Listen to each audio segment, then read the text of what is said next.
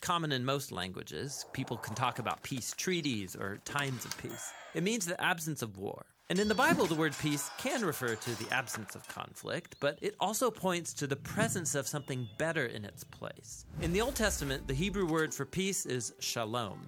And in the New Testament, the Greek word is eirene.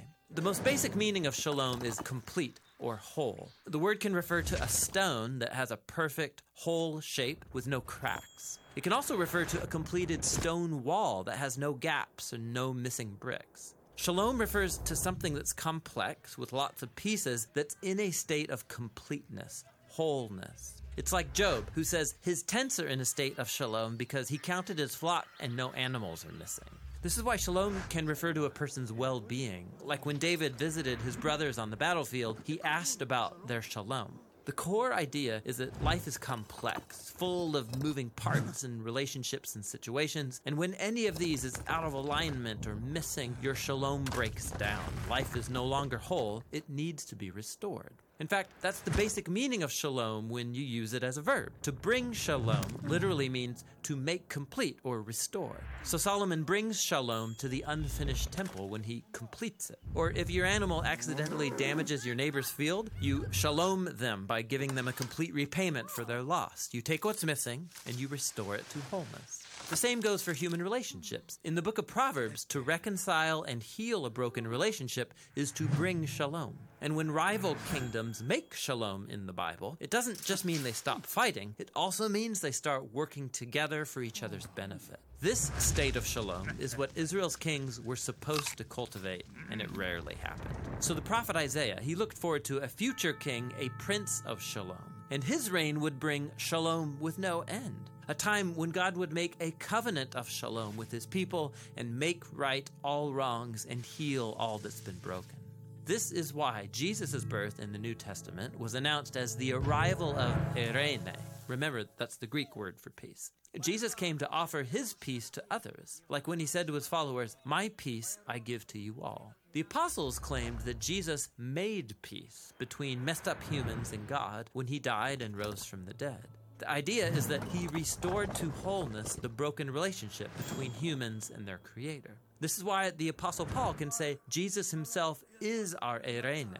He was the whole complete human that I am made to be, but have failed to be. And now he gives me his life as a gift. And this means that Jesus' followers are now called to create peace. Paul instructed local churches to keep their unity through the bond of peace, which requires humility and patience and bearing with others in love. Becoming people of peace means participating in the life of Jesus, who reconciled all things in heaven and earth, restoring peace through his death and resurrection.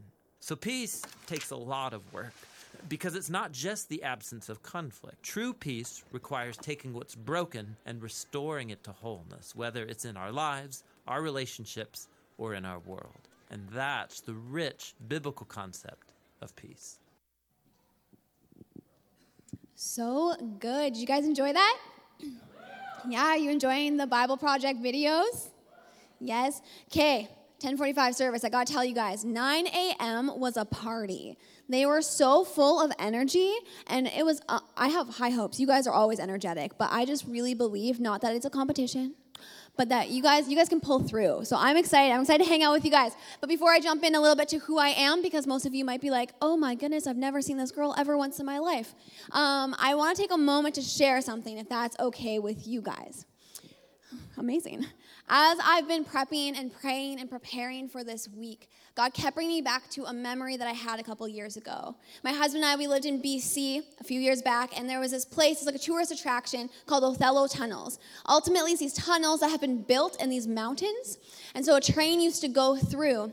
Uh, now the train's out of commission, and they, of course, turn it into a tourist attraction because why not? Make money, am I right? And uh, also, it's a great Instagram, like get your Instagram photo, do you type of thing. It's great. So I went probably for the Instagram photo, but I won't admit that to you. Um, so I went there to check out these tunnels, and I had always heard the metaphor and the saying that, you know, that there's light at the end of the tunnel. You know, you're having a hard day and someone's like, don't worry, there's light at the end of the tunnel. And you're like, that does not help me right now at all, but thanks. Uh, they tried. Uh, so I knew the metaphor and I, I got what it meant in my head, but when I was actually walking through this tunnel, there was a depth to that saying that hit me. I was walking through and you could no longer see the light from the entrance at all. And you could not at all. There's still such a long way to go before the end of the tunnel. It was pitch black. It was cold. I'm a little bit dramatic, so maybe I felt like I was shivering and it was freezing and it was dark and I was all alone in this tunnel. I was actually with a friend, but because it was so dark, I knew she was there, but I couldn't sense her presence. And I was stumbling, literally stumbling. I'm not that dramatic. I was actually stumbling over the rocks, and I didn't know if I was walking towards the end of the tunnel, if I was walking to the side, and I was going to hit the wall. I had no idea. And it was a great experience. And finally, I saw the light at the end of the tunnel, and I was stoked because I'm a little bit afraid of the dark. And I'm like, gotta go. Woo! And I was very, very, very excited to get out. And then when I got out, I realized there was another tunnel after that, so that didn't help. But. But this memory kept coming back to me this week, and I'm like, why? What is the purpose? And as I started praying about it and thinking about it more, I just got this sense that there's some people today who are in a place where you feel like you are in the midst of the tunnel. You know that there was good before, you know that you saw God's faithfulness before. There was that light, but now as you're walking, you feel and only see the darkness and you know you're hoping about the light at the end of the tunnel, but you just can't see it yet, and you're trudging through.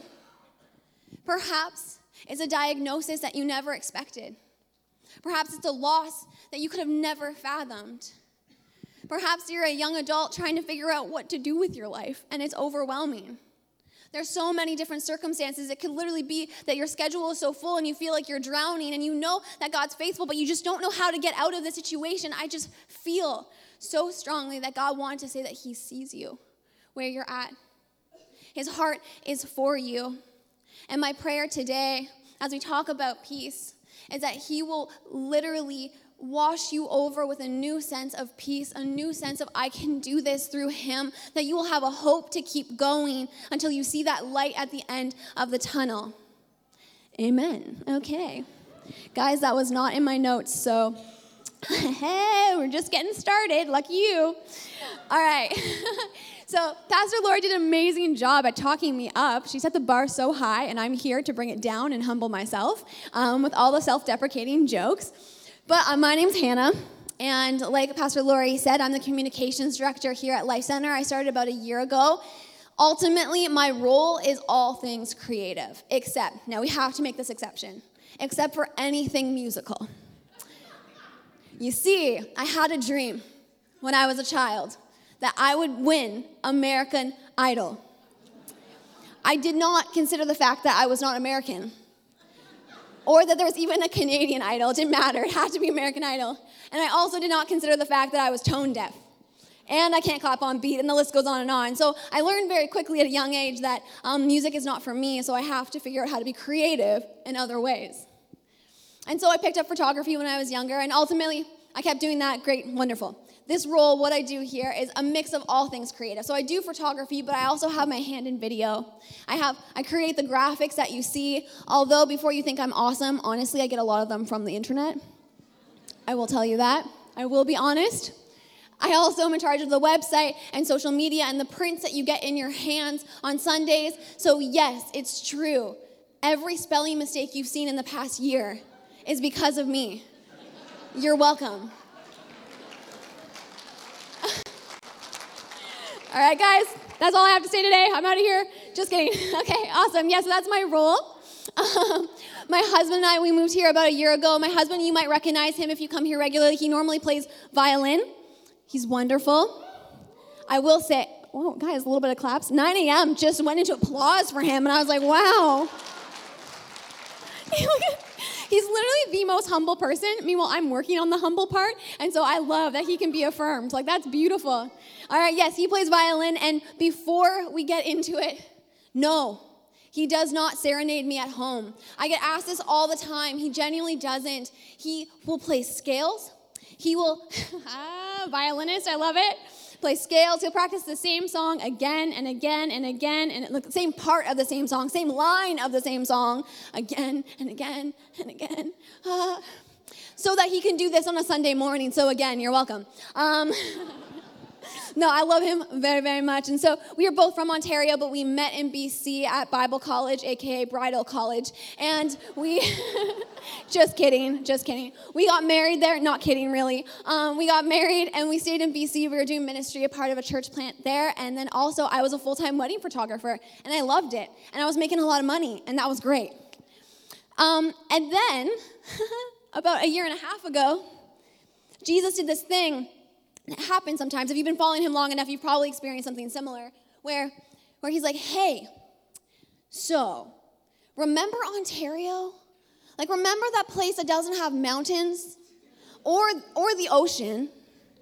Um, yeah, and remember Ottawa, where like you just don't really actually ever want to go back to? How do you feel about picking up your life and moving there? okay. All right. And then he's like, and one better, one better. How do you feel about actually giving up your photography business that you've been working on for the past like five years? Um, okay. but in my 20 something years of life, clearly all the wisdom, just kidding, I have come to realize that when God says go, you should go. Wow, amazing. Because I know that it might be challenging, more challenging, not what I expected, not what I could have ever anticipated, but it will always be more fulfilling. And you will always go farther than you could have ever anticipated. And that has literally been the past year of my life. So, not even a year ago, a year ago, we were still in BC, but we were packing up, preparing to leave to move across the country. And that's what we did. And we both started new jobs, and we started a new life in Ottawa. We actually both like winter, so that's good and it's been a journey and it's been awesome, but it's also been hard. Transition is hard, very hard. But also, we've had moments in our lives as a couple, we've experienced the greatest loss and the greatest grief that we've, we've had together as a couple, and it's been really, really, really challenging. And so, the fact that I was asked to speak about peace had me LOLing so hard. I'm like, all right, Jesus, you're on to something, I guess. but honestly, it's an honor, and I hope that you guys get to know you know a little bit more about me now, um, and that I'm just figuring it out as I go. Not my sermon, I prepared that, of course, but I'm figuring out this peace thing, and I'm really excited to just dig into what shalom and peace truly means. Are you guys ready to go on this adventure with me? Ah, you don't have a choice, so. All right. Let's turn to John 14, verse 25 to 27. So, before we get into reading the actual scripture, just a quick little bit of context. What we're going to read is Jesus talking to his disciples. What has happened is Jesus already experienced, he was arrested, he experienced the most barbaric crucifixion, most barbaric death, to then be resurrected, which is just like a churchy word for to be brought to life again, and then he's with his disciples. Now, if you're new to church, this is your first time, you're like, wow, that is quite the story. What? Bear with us, it's really awesome. But after he has been brought to life, he's with his disciples, he's spending time teaching them, being with them before he ends up going back to heaven. And this is the moment that we have where he is speaking to his disciples, preparing them for what's about to come. And he says, These things I have spoken to you while I am still with you. But the Helper, the Holy Spirit, whom the Father will send in my name, he will teach you all things and bring to your remembrance all that I've said to you. Peace I leave with you. My peace I give to you. Not as the world gives, do I give to you. Let not your hearts be troubled, neither let them be afraid. Peace I leave with you. My peace I give to you. Not as the world does, do I give to you. I love that phrase because it's a reminder that the peace of God does not necessarily look like the peace of the world, the peace of our culture that we've been trained to seek after. And we saw it very clearly in the video, but I think Bill Johnson has a quote that really summarizes it. He says, For most people, peace is a time without war, a time without conflict, or as simple as a time without noise. Take note that it's always the absence of something. In the kingdom of God, peace is the presence of someone. Peace is a person, Jesus is the Prince of Peace. When the prevailing influence on our hearts and minds is the presence of Jesus, we have a peace that conquers. I love, love, love, love, love this quote because in our culture and in relationship with other people, I feel like I have this conversation all the time where I'm hearing, you know what, things are so nuts, things are so busy, there's so much noise, but, but, when I get here, it'll be better. When I get to this stage, oh, I'll have rest. I'll have peace. It doesn't matter what situation or what stage of life we're in. If you're a student, you're like, oh, I can't wait for exams to be over. Summer, here I come. Best summer ever. And you get to summer, and it's true, there might be a little bit of an alleviation because you're no longer doing exams. But things come up. You get busy, and before you know it, it's September again, and you're like, oh my gosh, school's starting. I'm not ready. And if you're a parent and you raise little ones up, you know that there's a stage where they're toddlers and they are cute and squishy and cuddly and fun, but you also know that they have earned the title three nager and terrible twos for a reason. That said, I don't say we have to label them with that negative stuff, but you know, they learn to have attitude a little bit. They're figuring out their personality. Imagine me as a toddler. Yikes. But when you're in that stage, you love them, but you're also like, oh man, I can't wait for them to get to such and such age because then I might have a bit more peace. It won't be as crazy. And sure, there might be validity in that, but then there'll be other challenges. And it doesn't matter. It could be you wanting to get to a different stage of, of financial stability, get to retirement, get to a new job, figure out what you're doing with your life, all the things we're looking for something to give us peace.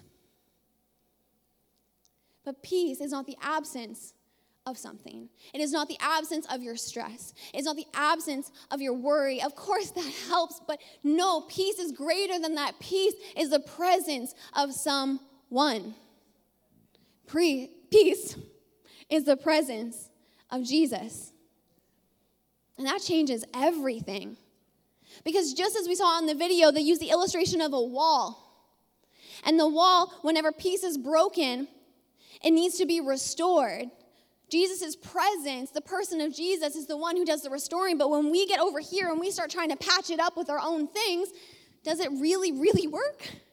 Does it really, really last? No.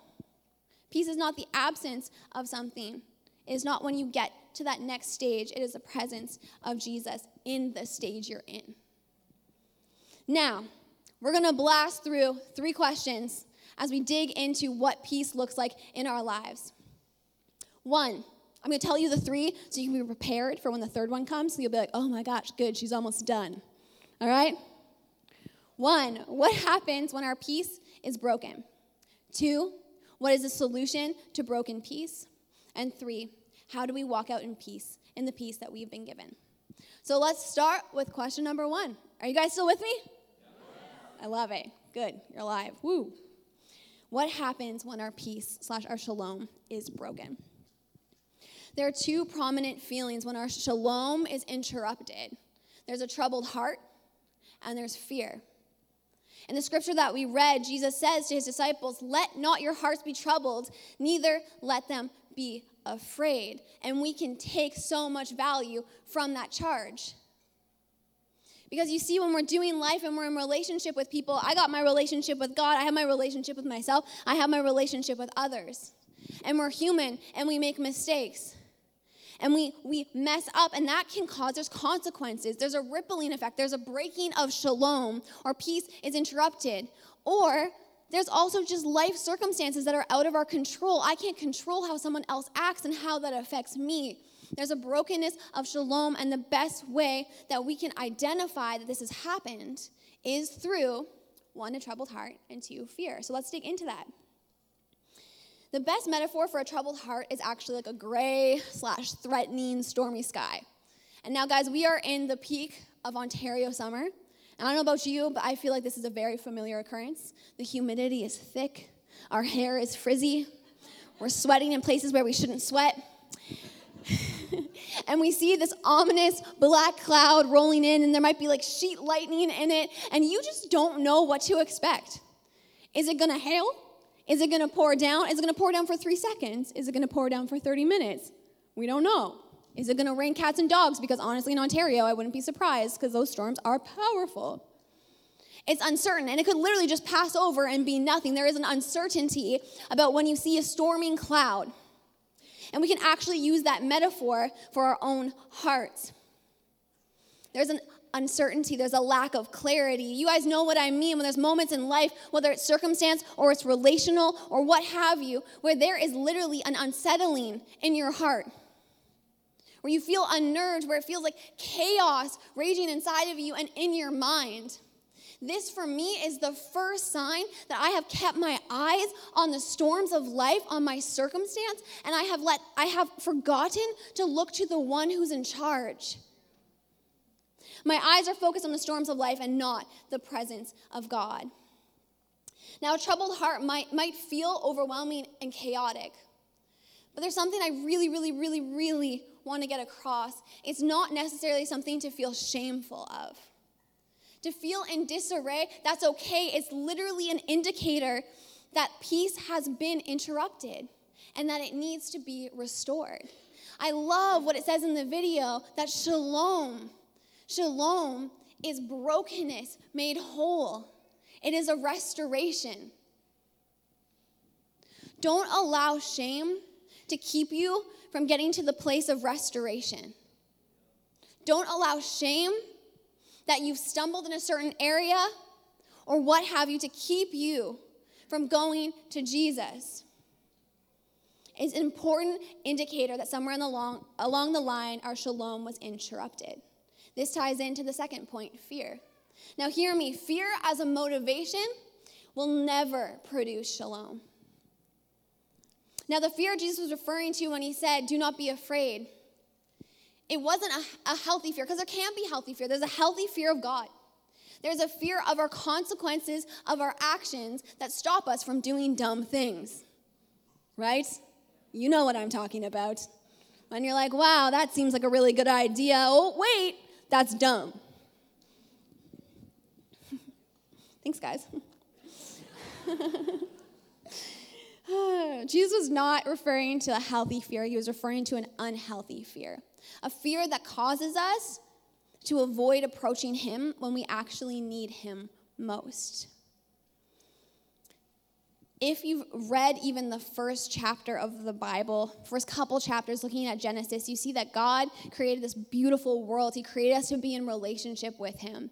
But very quickly, sin, which is a huge, it sounds like a big, scary church word, but honestly, it means missing the mark. He created this world that was so beautiful for us to be in relationship with Him, but then we missed the mark. We made mistakes, and it's not that He's not gracious, but He's fully good. He's fully good. And we're human. You guys know through and through that you're like, I'm, a good person, but I'm, I'm not always great. But God has been on a journey since the beginning of the Bible to the very end in our lives, continuing to, to merge that gap. To go from us not being able to be in relationship because we mess up, because we screw up, because we do things that we shouldn't do that are not honoring to Him. He has been on a journey, although He is He to find us and to connect us back to Him. Now, I'm getting off my notes, guys, so I'm getting a little bit distracted. So let's pull it together. Are you ready? Grace, that's what we're talking about, which is perfect. So thanks for having grace with me. Woo. All right. The, un- the unhealthy fear that causes us to avoid approaching Him, often when we need Him most. In times where we screw up, sometimes that gap that I was talking about feels so big, and we don't know what to do.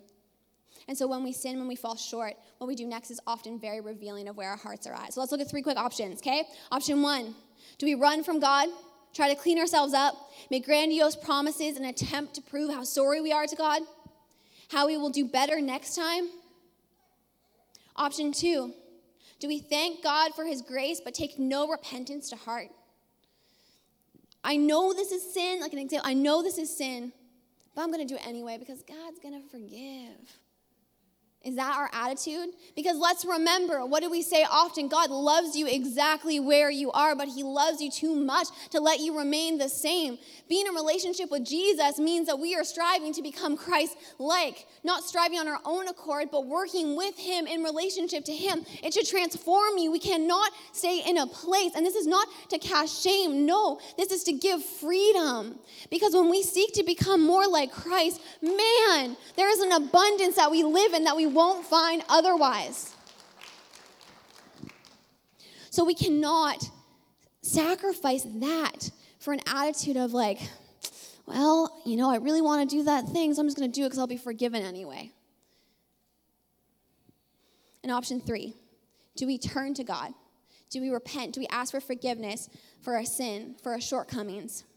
Ask Him to change us, to make us more like Him. Ding, ding, ding. I think we have a winner. Wow.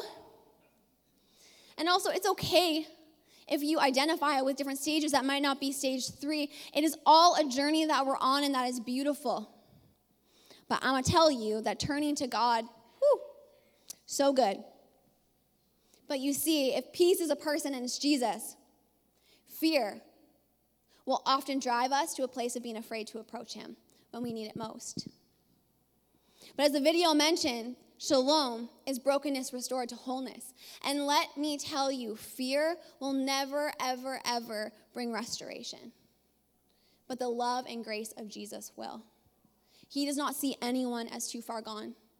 He does not see anyone as too far down the slippery slope because we all make mistakes. His heart is to be restored. His heart is to take your life. And let me tell you, we talked about it earlier, but I have yet to meet someone who is a fix it man better than God.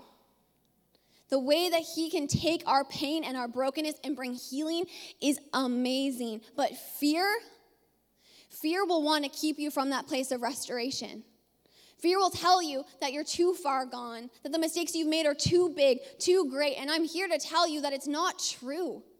It is simply an indicator that peace has been broken along the way. And that's okay. The next step is to turn to Him and to experience a restoration that He cares to give.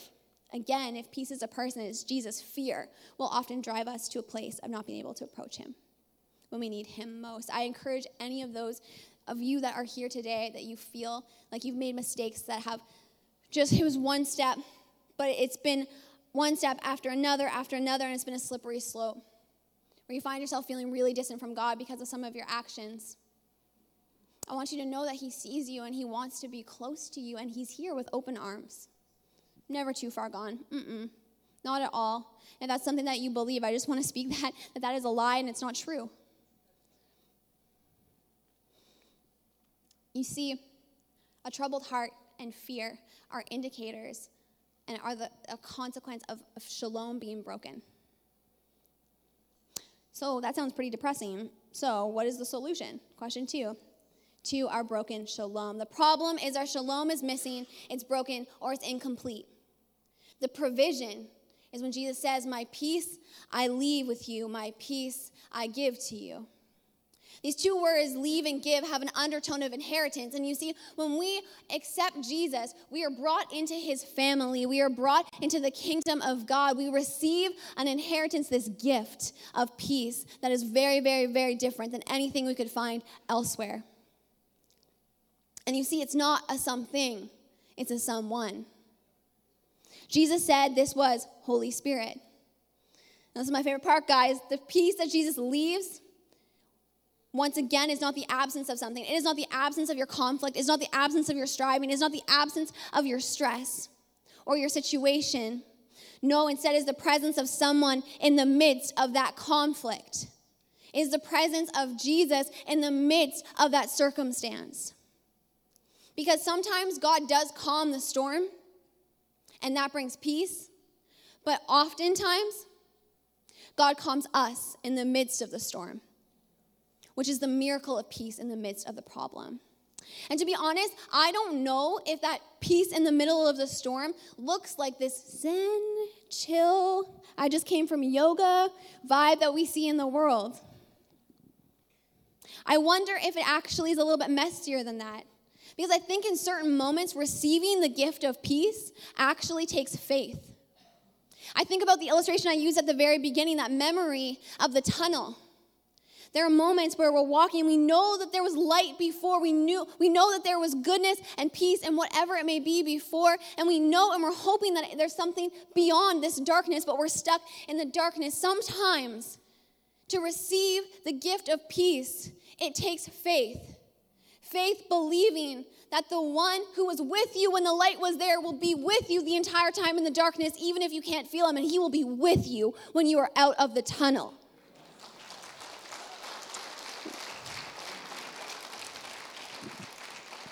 Because you might not tangibly feel peace. Your anxiety might be skyrocketing. Your situation might have you completely drained. And you might not be feeling that warm and tingly feeling. But you have faith in the hope that Jesus is bigger than your circumstances and that he has you in the process. In fact, a quick personal story before we get to our last point. Moving here, as I mentioned, was a big change. And this past year has been beautiful and wonderful, but also incredibly challenging. And in it, I've actually experienced the worst anxiety I have experienced my entire life. I've had moments where I'm, I'm lying in my bed trying to go to sleep, and honestly, my heart is beating so fast and racing so fast that I feel like it's gonna explode. And it sounds dramatic, but if you experience anxiety, you know exactly what I'm talking about. I literally had a sense that I felt like I was going to die. It was overwhelming, and I would pray. And when I prayed, there would be times where honestly, instantaneously, miraculously, that anxiety would lift and a calmness would wash over my body. And that's amazing. But let me tell you, there are many times where I would pray and the anxiety wouldn't lift, but that did not mean that I was not I was void of peace. Mm-mm. That did not mean that I was void of peace. No, my anxiety might have raged on in my body, but my heart trusted in the hope I have in Jesus. I knew that the situation seemed impossible, but I knew that I served a God who does the impossible. Aren't we glad that we serve a God who does the impossible? What? It might not have been the warm tingles that we associate when we hear the word peace, but it was a sense of wholeness, knowing that I am safe in the hands of God. And that's powerful. So, the solution to our broken shalom, it is not the absence of the stress. It's not the absence even of my anxiety. It's not the absence of the heartbreak because life happens, and if you lived it long enough, you know it's beautiful, but it's also tragic. What it is is the presence of Jesus in that circumstance. And sometimes, and it's okay, sometimes you don't feel it, and you have to have faith to receive that peace. Awesome. So, question three, last question. You guys are doing great. We're going to wrap it up soon. It's going to be amazing. Question three How do we walk out in the peace and the shalom that we've been given? You see, the message can't end here because Jesus also said there's something we can do. Not to gain or not to earn peace, but to be peace builders, peacemakers, and shalom builders. He said we would receive Holy Spirit in that scripture that we read, our helper. And you see, actually, just before Jesus ascended, there was another charge that Jesus gave them, gave the disciples. He said that, hey, guess what, guys? This has been awesome, but you're actually going to do more than what I've done here on earth. Now, whoa, whoa, whoa, wait a second. I got to pull out Jesus' resume for a second, okay? So, first of all, he's God. So, that's a pretty good reference to have, if you know what I mean. Second, let's go through the list. He healed the blind, he healed the lame, he healed the sick. Hmm, okay. He raised the dead. That's a big one. He walked on water. He turned wine into water. He calmed storms. He took a little boy's lunch and made it feed 5,000. What? Crazy. He cast out demons. The list goes on and on and on. And wait a second. So you're not only saying, Jesus, that I'm supposed to do what you did as a follower of you, but I'm going to do exceptionally more? Pa- pa- how? What? Pardon? Are you sure? Me? I'm just here to tell jokes. We are called to do more, but how? With the help of Holy Spirit, with God's presence with us every single day. That is how. And you see, Jesus was the Prince of Peace. He was an excellent peacemaker. And we are called to be like him and even to do exceptionally more. We are called to be shalom and peace builders. And that means we need the help of Holy Spirit because guess what? It is so true. We are human and we're going to make mistakes. And we're going to actually be the reason that peace was interrupted in the lives of other people. But what we do next is incredibly telling. We can start simply with two factors to consider of how how we walk out in the peace that we've been given. The first is ownership. See, working for the shalom of God in a world in the world means we take ownership. Ownership of the peace we've interrupted personally and even as a society. Because you see, all of our lives are complex, full of moving parts. We are so intertwined with one another. Meaning, someone or something can interrupt our peace, and vice versa. We can do the same in the lives of other people. And when we make mistakes, like that was in relationship with myself or in relationship with other people, there is a shalom that is interrupted, a shalom that is broken. So, our response, the best response we can have, we can hide from it, we can try to patch it up on our own, or we can own the fact that we made a mistake. We can ask for forgiveness. If we want to be peace builders, we got to be able to own the fact that sometimes we interrupt and we disturb and we wreck the peace. Am I right? And that can be a really hard step. But that also produces humility, and that's a pretty great quality to have. I'm working on it. I don't really know that much, but I'm getting there. You see, there can be mistakes that we make, like, oh, hey, not saying you guys would ever do this, of course, but oh, hey, I stole this thing. In fact, in grade one, guys, to be honest, having a moment here, I actually was in a candy store and I stole a fuzzy peach, only one fuzzy peach candy, and um, it, it stayed on my heart for forever. So I'm a thief right here. Okay, Jesus redeemed me. Woo! Um, okay. We can steal something, and most likely, if it's not a fuzzy peach that you ate, you can return it. There can be a simple solution. But breaking shalom doesn't always look like that. If I gossip about someone, I can go to them afterwards and ask for forgiveness. But the damage is done. And they can even forgive me, but then this, this rumor might be out there. There are variables now out of my control. I have to take ownership of what I've done, but that leads us to the next part the next step, which is obedience. Because you see, we can only own our actions, but not always the outcome. We have to seek to be obedient as peace. There's a bug on my page. Guys, sorry, I'm new. That's. all right, guys, we're wrapping up. We're going to go hard. It's going to be awesome. Bringing us all back. obedience. We can only own our actions, not the outcome. So, anchored in Jesus, we tie our peace to obedience, not outcome. We have to be rooted in who we are in Him because, just like we said, we're going to make mistakes and we have to own them. But that takes a toll on us if we don't realize who we are in Him and that grace covers us. We have to seek to be obedient as peacemakers, but we also have to release the fact that honestly, sometimes we cannot control the outcome. We're going to finish with a verse in Ephesians 2, verse 17 to 22. And he came and preached peace to you who are far off, and peace to those who are near. Pause for a second. I just want to say whether you feel like you are the closest you've ever been with Jesus, or whether you feel like you are beyond distant in this stage in your life, isn't it so beautiful that his peace is for you no matter what stage you're at? And if you will just accept it, today or this week or whenever you feel ready, let me tell you, it's there for your taking. He came and he preached peace to those who are far off and peace to those who are near. For through him we both have access in one spirit to the Father. So then you were no longer strangers and aliens, but you were fellow citizens with the saints and members of the household of God, built on the foundation of the apostles and prophets. Christ Jesus himself being the cornerstone, in whom the whole structure being joined together grows into a holy temple in the Lord. In him you also are being built together into a dwelling place for God by the Spirit.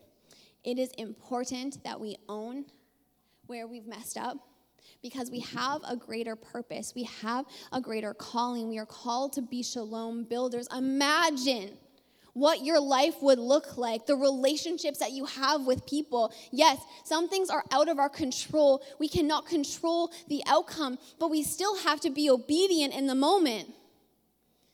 So when God says, ask for forgiveness, even though it's something you don't want to do, let's be obedient. Let's take that step. Because how would Life Center look if we were seeking to be peace builders and peacemakers? What would the city of Ottawa look like? What would your own family look like? What would your own workplace look like? How different would it be than the shame culture that we live in that is always barking at one another, saying, You're wrong, you're this, you're that? Judging back and forth, what would it look like to be a peace builder in the city of Ottawa? In the country of Canada, in the world as a whole, your, your situation matters. And to think it doesn't, mm-mm. We are being built together with Christ. There's a greater purpose beyond us. And it's beautiful and it's exciting. You see, shalom peace is divine, it's a supernatural gift, but it also requires a supernatural step of obedience. Thank you